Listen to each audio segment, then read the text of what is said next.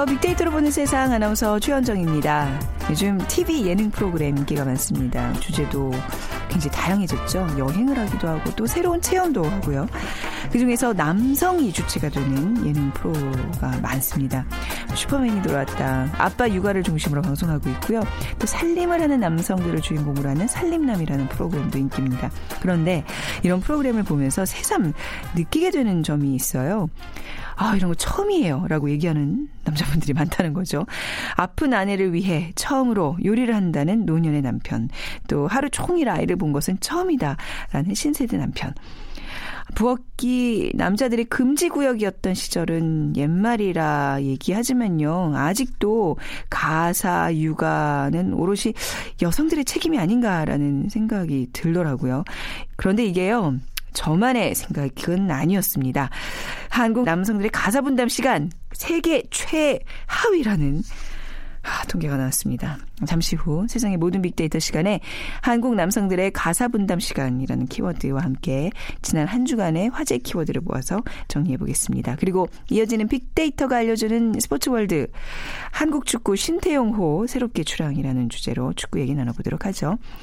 빅퀴즈 문제 드립니다. 자, 오늘 신태용 감독에 관한 얘기 함께 나눠볼 텐데요. 다음 중 신태용 감독과 직업이 다른 사람, 한 사람은 누굴까요? 1번 차범근 감독, 2번 히딩크 감독, 3번 봉준호 감독, 4번 허정무 감독. 당첨되시는 두 분께 커피와 도넛 모바일 쿠폰 드립니다. 휴대전화 문자메시지 지역번호 없이 샵 9730이고요. 짧은 글은 50원, 긴 글은 100원의 정보 이용료가 부과됩니다.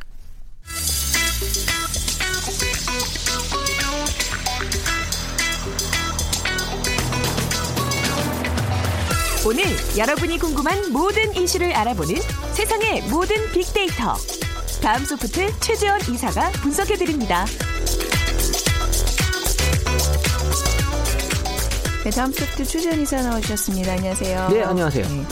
자, 지난 한 주의 이슈들 정리해 보겠습니다. 네. 어떤 게 있었나요? 어, 밥상 물가 상승세 소식이 많았고요. 그리고 공정위가 프랜차이즈 갑질 횡포에 엄중 경고 메시지 보냈습니다.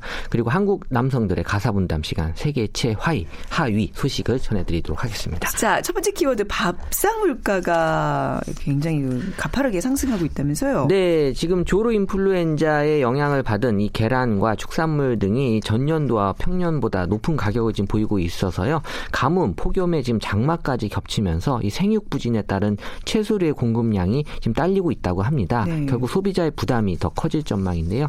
이 통계청이 4일 발표한 6월 소비자 물가 동향에 따르면 이 밥상 물가와 연결, 되는 채소, 과일 등이 포함된 신선 식품 지수는 신선 채소가 1.6% 그리고 신선 과일이 21.4% 신선 어패류가 6.7%등 모두 오르면서 전년 동월 대비 10.5%나 상승했고요.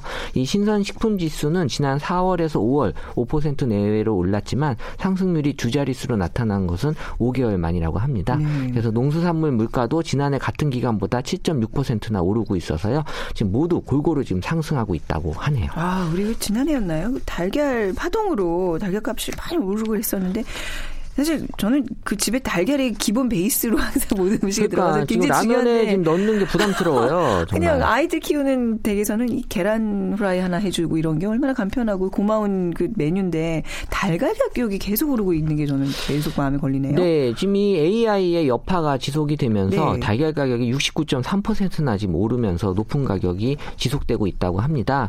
정부가 달걀값 상승세를 잡기 위해서 태국산 달걀 28만 개를 전격 음. 수입했다는 소식이 있었지만 네. 국내 달걀 소비량이 워낙 많다 보니까 하루 평균 4천만 개로 0.7%밖에 불과하지 않대요. 이게 수입한 게. 그래서 이 병아리가 산란계가 되기까지 6개월 정도 걸리기 때문에 네. 달걀값 상승이 연말까지 좀 이어질 아, 전망이다라는 네. 얘기가 나오고 있고요. 예, 예. 또 오징어도 어획량 부족으로 62.6% 올랐고요. 어 저 이번 주에 오징어 데쳐 먹었는데 맛있더라고요. 그 네. 비싼 거를 드셨어요. 네. 네. 돼지고기도 6.9%, 수박도 27.3%. 어, 수박 정말 정말 비싸더라고요. 수박 너무 비싸요. 예, 양파 뭐 이런 것도 비싸고. 네. 29.3%, 네. 감자 35.6%. 지금 뭐 안 오른 게 없을 정도로 지금 가격들이 어. 다 올랐네요. 아, 제 얘기 들으니까 이렇게 이제 주부로서 한숨이 갑자기 팍 나오는데 네. 당장 이렇게 서민들의 입장에서는 이렇게 되면 뭐 야, 좀 수박은 좀 뭐 이제 다음에 먹자. 예, 뭐, 뭐 이제 뭐 된장찌개에 양파는 이번에 빼보자면서 뭔가 음식들이 이제 좀 빈약해지잖아요. 네. 먹는 거 줄이는 수밖에 없는 거잖아요. 지금. 그렇죠. 지금 뭐 장기간 이어진 이 경기 부진 여파로 또 실질 소득이 또 줄어들면서 또 집값 상승에 또 월세 압박에 지금 저소득층은 어쩔 수 없이 먹거리 소비를 줄일 수밖에 없습니다. 네. 그래서 저소득층의 소득 부진 속에 가계 부채도 1,300조 원으로 사상 최저치를 기록한 상황이기 때문에 이 물가 상승까지 이어지고 있으면 결국 민간 소비 위축은 불가피할 경우인데요. 환경적인 요소의 영향이 많고 또 수요 공급의 원칙에 따라서 움직이는 물가를 정부가 통제할 수 있는 범위는 또 한계가 있겠지만요. 근본적으로 이 유통 과 물류 등 구조적 개선을 통해서 또 노력을 해야 되는 거 아니냐라는 지금 지적이 있어서요. 다만 지금 석유류 가격의 상승세는 그나마 좀 둔화되면서 전체 소비자 물가 상승세는 약간 둔화된 그런 음. 상황이라고 하네요. 이게 또 뭐 지금 좀 장마철이라 좀 해갈이 좀 되고는 있습니다만 그 가뭄의 여파로 그렇죠. 과일 가격이 이미 많이 오른 상태잖아요. 네, 그래서 지금 어, 통계청 4일 발표한 6월 소비자 물가 동향에 따르면 지금 소비자 물가 지수가 1년 전보다 1.9% 상승했다고 했는데 특히 과일이나 채소, 생선, 소개, 조개류 등의 신선식품 지수도 10.5%나 상승을 했죠. 그래서 이 신선식품 중에서도 귤이 106.2% 아주 많이 오르는 게 귤이었고요. 네. 그리고 또 이 수박도 27.2%로 아주 음. 많이 올랐고요. 정말 작년엔 저는 귤을 많이 먹었던 기억이 나요. 왜냐하면 작년에 귤이 쌌거든요. 아, 그래요? 네, 수박도 작년에 올해만큼은 아니었는데 올해는 정말 쳐다보기도 싫을 정도로 비싸더라고요. 그러니까 뭔가 제철에 좀 그래도 괜찮은 가격이다 싶으면 그해 열심히 먹어두는 게 맞는 것 그렇죠. 같아요. 그렇죠. 한 내년에 어떻게 될지 모르니까 아, 내년 거까지 먹어야 되는 것 같아요. 쌀 때. 아이고 참 한숨이 많 깊어지는 소식이었고요. 다음 키워드로 넘어가 보겠습니다. 네, 공정위가 이 프랜차이즈 갑질 횡포에 대한 엄중 경고 메시지를 지금 보내고 있는데요. 네. 지금 가맹 사업을 시작하려는 예비 자영업자들의 피해를 막기 위해서 이 가맹 본부에 지금 경고 메시지를 던졌습니다. 그래서 이 공정위가 4일 가맹 희망자 피해 주의보를 발령하면서 가맹 희망자 피해를 유발하는 이 가맹 본부에 대해서 엄정 대응 하겠다라고 밝혔고요. 네. 사실 이 공정위는 실질적으로 가맹 계약에 해당이 되면서도 이 법적 의무를 피하기 위해서 위탁 관리 계약이라고 하는 걸 맺고 가맹 사업법 제재를 피해가는 이 가맹 본부를 지금 집중 단속하기로 했는데요. 그러니까 위탁 계약은 점주가 본사를 대신해서 판매만 대행하면서 일정한 수수료를 받는 식의 계약을 의미하는데 사실 일반적으로 가맹 사업과 달리 인테리어 비용이나 임차료 관리비 등을 점포 운영에 드는 비용을 지금 점주가 부담하지 않는 게 특징인데 네. 이런 것들을 막 부담시키려고 하는 거죠. 아 이런 거는 진작에 좀 이렇게 근절이 됐었어야 되는 일들인데 근데 정보 공개가 제대로 이루어지지 않아서 많은 가맹점들이 어려움을 겪고 있다면서요? 네, 지금 최근에 이런 영업 이익, 손실, 점포 운영 비용 등이 모든 점주에게 지금 부담시키면서 위탁 거래라는 명목으로 정보 공개서를 지금 제공하지 않는 가맹 본사들이 늘고 있는데요. 네. 실제 가맹 희망자들에게 임차료나 인테리어, 시공비 명목으로 돈을 받고 내용상 가맹 사업에 해당하는 계약을 체결했지만 위탁 거래라는 이유로 정보 공개서를 지금 제공하지 않아서 이후에 매출액보다도 높은 임대료를 내면서 이 영업에 어려움을 겪을 수밖에 없는 거고요. 결국에는 이제 분쟁까지 시작하는 경우도 발생한다고 합니다. 음. 그래서 이 위탁 계약 형식을 띠더라도 내용이 가맹 사업이면 가맹 계약에 해당이 되기 때문에 네. 이런 것들은 이제 가맹 희망자들의 권리를 좀 보장하기 위해서 힘쓰겠다라는 거고요. 음. 어쨌든 공정위가 정보 공개에서 제공 여부를 중점적으로 보는 이유는 이를 통해 향후 발생할 갑을 이 분쟁을 미리 걸러낼 수 있게 하기 위함이고요. 네. 어쨌든 이런 것들이 충실히 이루어지면 이 불량 가맹 본부들이 시장에서 퇴출될 가능성이 높아질 것 같습니다. 네, 우리 소상공인들, 뭐 자영업자 여러분들 일한 만큼 이렇게 벌 수 있는 투명한 사회가 좀 빨리 왔으면 좋겠고요. 네. 자, 한국 남성들의 가사 분담 시간이 세계 최하위라고 합니다. 어떻게 생각하시는지? 어, 제가 시간을 지금 끝나고 끌었는데 많이 남았네요. 어떻게 하실 거예요? 어, 저는 있는 그대로만 말씀을 드리겠습니다. 네. 네, 한국 남성들의 가사 분담 시간이 하루에 지금 45분에 불과하다라고 45분. 지금 음. 나왔는데요. 이 경제협력개발기구죠. OECD 회원국 중에 어, 이 45분은 최하위 수준으로 지금 나타났고요. 네. 결국 통계가 잡힌 국가들 중에서 유일하게 1시간에 채 안 되는 나라로 어, 되었습니다.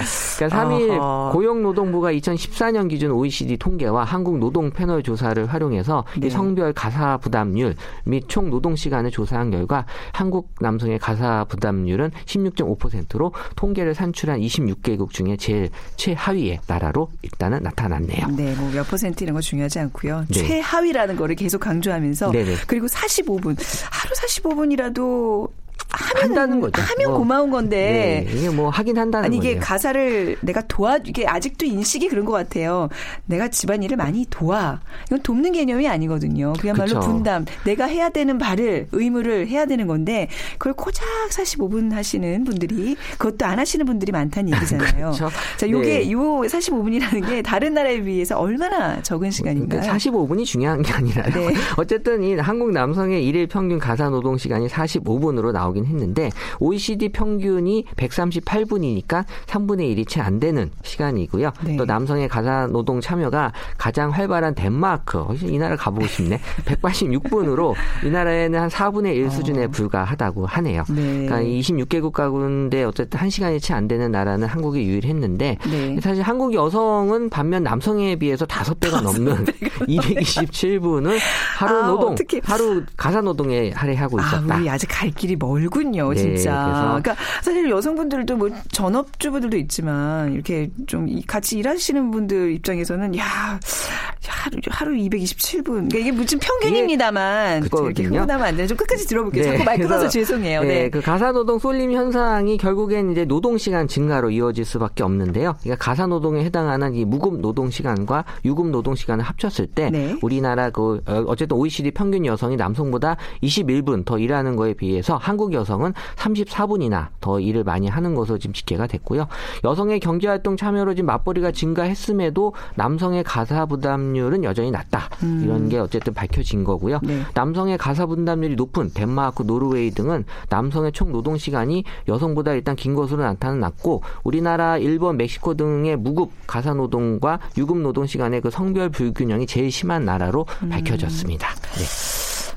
아니 뭐 저는 솔직히 집에서 이제 남편이 일을 좀 많이 하는 편이기는 아, 해요. 네, 네, 그러니까 그렇죠. 이제 요즘 보면 제가 알기도 최 이사님 굉장히 많이 하시잖아요. 네, 근데 이게 그렇죠. 이제 평균을 내다 보면 아직도 정말 손까딱 안 하는 그 남성분들이 제 주변에도 좀 보면 그런 평, 그런 분들이 이제 평균을 이게 평균의 예. 오류예요. 정말 그런 몇 분들 때문에 지금 다른 많은 남성들이 지금 어려움을 지금 겪는 거잖아요. 네. 네, 아니 그래서 결국 지금 뭐 출산율이 낮고 뭐 이런 아주 총체적인 그런 문제들이 다 이런 데서 시작이 되는 것 같아요. 결국 여성의 경제활동 참여가 더 점점 어려워지는 거잖아요. 그렇죠. 네. 이런 가사 분담 격차가 결국엔 자녀를 둔 여성의 그 경제 활동에 참여를 가로막는 현상으로 지금 네. 이어지고 있다라는 게 고용부의 지금 해석이고요. 네. 그러니까 0에서 14세 자녀를 둔 부모의 그 고용 상황을 보면 28개 OECD 회원국 평균이 이 전일제 맞벌이 형태가 41.9%로 가장 많았고 외벌이가 30.8%, 네. 전일제와 시간제 합친 게 16.6% 순인데 한국은 외벌이가 46.5%로 가장 높았고요. 네. 전일제 맞 맞벌이가 26.6%로 그 다음 순이었는데 이 전일제와 시간제를 합쳐서 맞벌이 부모 비중이 한국은 OECD 평균의 절반 수준에 지금 그치고 있어서 이 맞벌이 하기가 어려운 환경이 결국 장시간 노동자의 양상과도 연관이 있다. 그래서 한국은 주 50시간 이상 일하는 노동자 비중이 23.1%로 터키나 멕시코에 이어서 이제 세 번째로 높았는데 네. OECD 평균 13%를 크게 상회하는 수치이기도 하고요. 음. 또 네덜란드나 스웨덴, 덴마크보다는 10배가 넘는 비중이라고 하네요. 네. 이런 통계 수치들 뭐 아무리 들이대봤자 무슨 소리 있겠습니까? 지금 우리 뭐 정부 차원에서 출산율 높이겠다는 얘기를 많이 하고 있는데 네. 저희 남성분들에게 사실 출산율 뭐 이런 거는 남성분들의 가사 분담이 이제 도움이 돼야 육아 이런 문제가 해결이 돼야 되는 그렇죠. 거니까요. 45분이라는 거 최하위라는 거 좀 반성하시면서 우리 좀 앞장서서 저희 어, 개선해야죠. 이런 것들은 진짜 우리가 네. 열심히 앞서서 네. 개선해야 됩니다. 아, 진짜로 제발 부탁드리겠습니다. 네네. 간곡히. 자, 오늘 한 주 이렇게 또 마무리해 보겠습니다. 다음 소프트 최재원 이사와 함께 했습니다. 고맙습니다. 고맙습니다. 네, 감사합니다.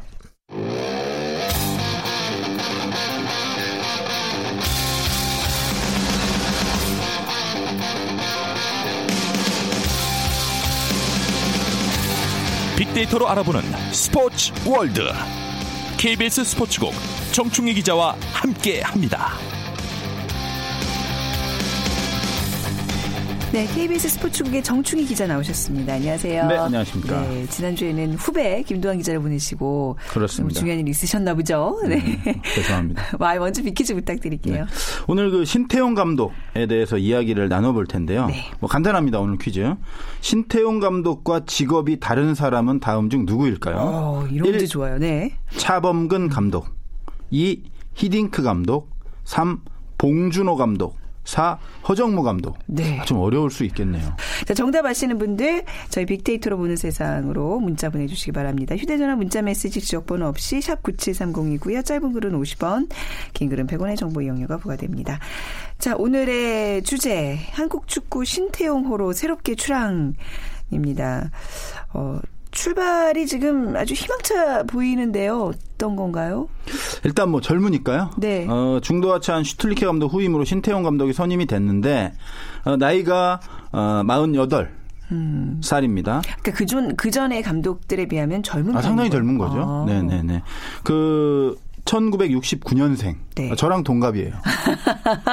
상당히 젊은 그, 거죠. 아. 엄청 젊은 거고. 아, 그런 또 의미가 있었군요. 네. 젊으시네요. 진짜 네. 친합니다. 이제 청춘이시죠, 뭐. 네. 예, 69년생이시면. 네. 빅데이터 그 분석을 해보니까요.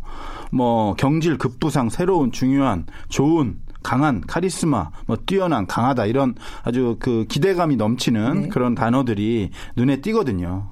그만큼 팬들도 신태용 감독에게 상당히 기대를 많이 걸고 있다라는 네. 것이 빅데이터 상에도 정확하게 나타나고 있습니다. 네. 신태용 감독은 뭐 이제 감독으로서 요즘 뭐 활약을 했지만 선수 시절에도 굉장히 화려했었잖아요. 대단했죠. 네. 신태용 감독이 사실은 국가대표 경력이 그 프로 선수 경력에 비해서 조금 음. 부족하기 때문에 때문에 아마 그 평가절하 하시는 분들도 있지만 사실은 K리그 프로 생활 경력을 보면요. 엄청난 이 선수였습니다. 네.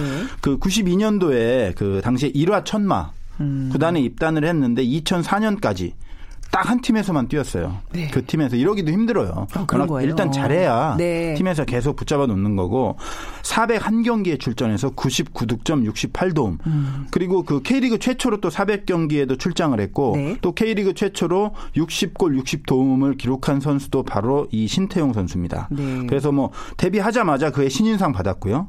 그리고 95년과 2001년에는 최우수 선수상, 음. 그리고 96년에는 득점왕, 그리고 2001년부터 3년 3년 연속 우승. 뭐 그러니까 할 건 사실 다 했어요. 네. 어, 선수로서의 신태용은 할 건 상당히 다 했고 정말 플레이가 어, 영리했어요. 그러니까 음. 미드필더였는데 네. 뭐 물론 골도 잘 넣고 도움도 어, 잘하고 하지만 일단 영리한 플레이가 눈에 확 띄었고 그래서 팀을 이끌어 나가는 리더 역할을 했습니다. 아, 이제부터 어떤 감독으로서의 소질이 나타났었군요. 선수 시절부터 사실은 음. 리더십이 상당히 강했기 때문에 네. 그 K리그 30주년 레전드 올스타 뽑았는데 거기에도 이제 당당히 이름을 올렸고요. 예, 이건 뭐 믿거나 말거나인데 네. 이 신태용 선수가 당시에 이제 선수 막바지에 승리 수당이라는 걸 처음 받은 선수로 제가 기억을 하고 있거든요. 네. 그 당시에 400만 원으로 제가 기억해요. 승리 수당이 400만 원. 400... 그러니까, 그러니까 한 경기당 그렇죠. 경기에서 이기면 뭐 어, 400만 원이고 뭐 그랬던 걸로 정확하지는 않지만 네네. 기억을 하는데 뭐 대략, 네. 그리고 이 그 돈을 이건 이제 사실 우스갯소리인데 네. 이 구단에서 현금으로 줬다. 연봉과 어. 승리 수당을 다 현금으로 줬다. 그래서 어 어떤 와. 푸대에다가 자기가 돈을 받았다 이런 약간 약간 아, 좀 과장된 예, 그런 뭐 얘기일 수도 있지만 전처럼 내려오는 이야기겠네요. 그만큼 네. 이 선수가 실력도 뛰어났고 사실 음. 연봉도 상당히 많이 받았어요. 네. 그래서 그만큼 가치가 있는 그런 선수였고 말씀드린 것처럼 A 매치에서는 약간 음. 부족했어요. 어 23경기에서 3골 넣었습니다. 하지만 아. A 매치 23경기 뛰는 것도 사실 쉬운 건 아니에요. 네. 네. 상당히 어쨌든 선수로서는 정말 잘했다. 음. 아, 이렇게 이제 분석을 할 수 있습니다. 저도 갑자기 궁금해지는 게 이 승리 수당이라는 게 연봉보다 더 많을 수도 있는 건가요? 거의 그러긴 힘들죠. 힘들고요. 네, 힘들지만 그래도 상당히 큰 그 비중을 차지하는 그 이게 이제 정확하게 사실 알려지진 않아요. 왜냐하면 아. 선수 개별적으로 계약하는 경우도 있고 네. 이전에는 뭐 신문에 보도된 적이 있었습니다만 안정원 선수는 뭐 승리 수당이 천만 원이었다는 등 여러 가지 이제 오. 얘기가 있는데 네네. 그것은 선수 개인과 구단 간의 어떤 그 비공개 계약이기 때문에 사실은 아. 정확하게 모를 몰라요. 비공개로 해야 되는 거예요? 그냥. 어, 연봉도요. 모든 네. 선수를 다 공개하는 건 아니에요. 아. 지금 축구 같은 경우에 야구는 이제 다 공개하지만 여러 네. 가지 이제 그 시장 상황이라든가 음. 선수의 어떤 계약 계약 관계 이런 것들 때문에 네. 아, 이런 것들을 100% 공개 못 하는데 저는 원칙적으로는 투명하게 다 공개해야 된다고 생각합니다. 음, 야구도 혹시 승리 수당이 있나요? 야구는 없는 걸로 알고. 있습니다. 예, 어, 예. 그러니까 축구만 해요. 좀, 좀 특별한. 야구는 또 경기가 네, 워낙 많으니까. 144 경기인데 거기 한 80경기 이기는데 거기다가 또 승리 수당하면 아니 좀 좀 밥값이라도 좀 물론 옵션 계약 같은 건 있어요. 투수들 뭐 네. 10승 이상하면 얼마를 어. 더 주겠다. 네. 타자들 뭐 20홈런 이상 치면 얼마를 더 주겠다. 특히 음. 외국인 선수들 같은 경우에 그런 계약은 있습니다. 네. 하지만 딱 한 경기를 놓고 이 경기에서 이기면 뭐 100만 원 주겠다. 그런 거는 야구는 제가 없는 걸로 알고 있어요. 네. 자, 우리 신태용 감독으로 다시 네네. 넘어와서요. 지도자 수업도 굉장히 탄탄히 받은 걸로 알고 있어요. 그러니까 신태용 감독이 네. 음. 능력도 좋고 상당히 운도 좋아요. 그러니까 그 호주에서 로어 FC라는 팀에서 이제 코치 연수를 받았는데 그 이후에 바로 그 자신의 친정팀이죠. 일화 천마의 감독이 됐어요. 네. 2009년에. 그래서 12년까지 했는데 그 당시에 유행했던 말이 형님 리더십입니다. 이 당시만 해도 네. 지금으로부터 한 8년 9년 전이니까요. 네. 훨씬 젊은 나이잖아요. 네. 30대 중반, 네. 중후반이잖아요. 그런 나이에 감독을 맡았는데. 음. 이 형님 리더십이라는 게 뭐냐? 선수들한테 형님이라 이거죠. 음. 그만큼 소통을 잘한다는 거예요. 음, 말좀 그런- 통하는 그렇습니다. 감독. 네. 너무 또 나이 차이가 많이 나면 아무리 그분이 인품이 좋아도 얘기하기 힘들잖아요. 그렇죠. 사실은. 제가 선배님한테 말씀드리기가 참 어려워요. 우리는 동년배잖아요. 거의 뭐 같은 시기에 대학 네. 다닌 거로 아, 예, 제가 예. 그건 아닌가요? 네. 한참 어립니다. 네. 알겠습니다. 그리고 나서 근데 이 프로팀에서도 뭐 FA컵, AFC 챔피언스리그 우승, K리그 준우승 상당히 많은 업적을 이뤘어요. 네. 그리고 나서 국가대표팀 코치가 됐죠. 2014년에. 음. 그리고 그 이후에 두 번 더 감독을 했는데 둘 다 약간 대타 비슷한 거였어요. 네. 그러니까 23세 이하 올림픽 축구 대표팀이죠. 당시에 이제 그 올림픽 본선을 사실상 이끌었던 고 이광종 감독께서 갑자기 이제 그 백혈병이 발병을 해서 아, 네. 그 후임으로 그 들어갔는데 그 선수들 잘 추스려서 올림픽에서 또 8강까지 올라갔고요. 음.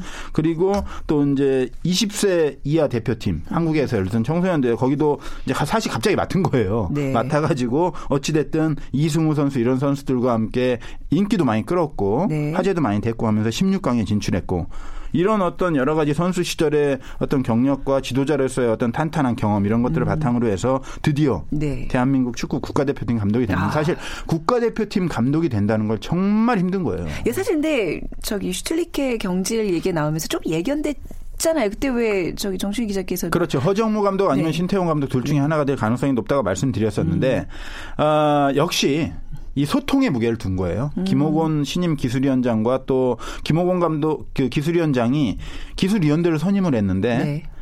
뭐 황선홍, 네. 서정원, 서정원 감독도 이제 저랑 그 동년배인데 뭐 김병지 음. 이런 젊은 스타급 선수들을 선수 출신 그 지도자들을 기술위원으로 발탁해서 이미 이때 아 신태용 감독이 되겠구나. 왜냐하면 어, 네. 이 같이 활동을 했던 그 시기가 겹치고 음. 또 관계가 상당히 좋습니다. 그리고 신태용 감독이 이 어떤 동년배들, 후배들, 선배들과의 어떤 소통도 상당히 좋아요. 네. 선수들과의 소통만 좋은 것이 아니고 그래서 아 되겠구나 했는데 진짜 됐더라고요. 네. 네. 확실히 저는 이런 스포츠 세계에서 특히 이제 이 시간 통해서 무슨 어떤 감독의 리더십 얘기라는 게 지금 이 시점에서 되게 시사하는 바가 큰 것 같아요. 그 형님 리더십이라는 게 뭐 소통 이런 거 말고 또 어떤 장점이 있을까요? 어, 일단은 네. 음. 이 사실 축구 감독의 덕목이 여러 가지가 있겠지만은 뭐 많은 사람들이 그냥 일견 떠오르는 건 뭐 전략 전술이 뛰어나야 된다라고 얘기를 하지만 기본이죠? 사실은 아니에요?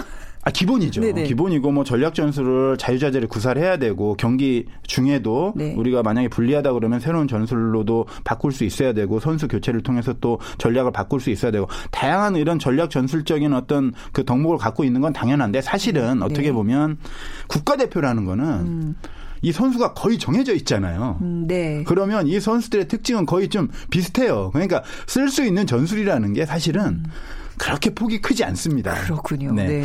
이 수비수들, 미드필더, 공격수들의 성향이 이미 거의 다 드러나 있- 있고 다 알기 때문에 네.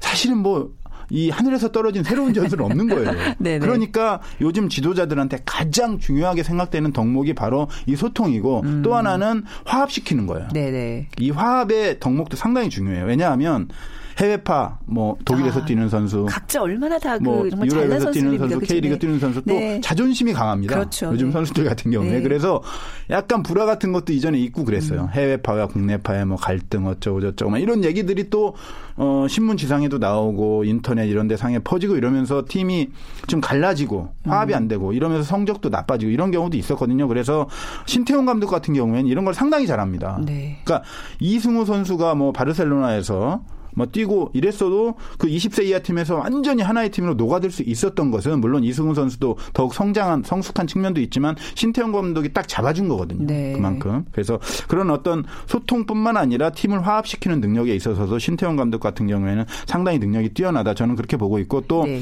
그 창의력, 이 젊은 선수들 막 인 경우에는 또 창의력을 북돋아 주는 게 정말 중요하잖아요. 그래서 이, 전에도 말씀드렸는데 이승우 선수 뭐 머리 물들이고 뭐 이런 것들 전혀 그거 다 허락해 준 게 지금 신태용 허락 감독이었잖아요. 정도가 아니고 아 네. 잘한다. 잘한다. 경, 잘한다. 경력 다 해. 다른 분 너네도 해.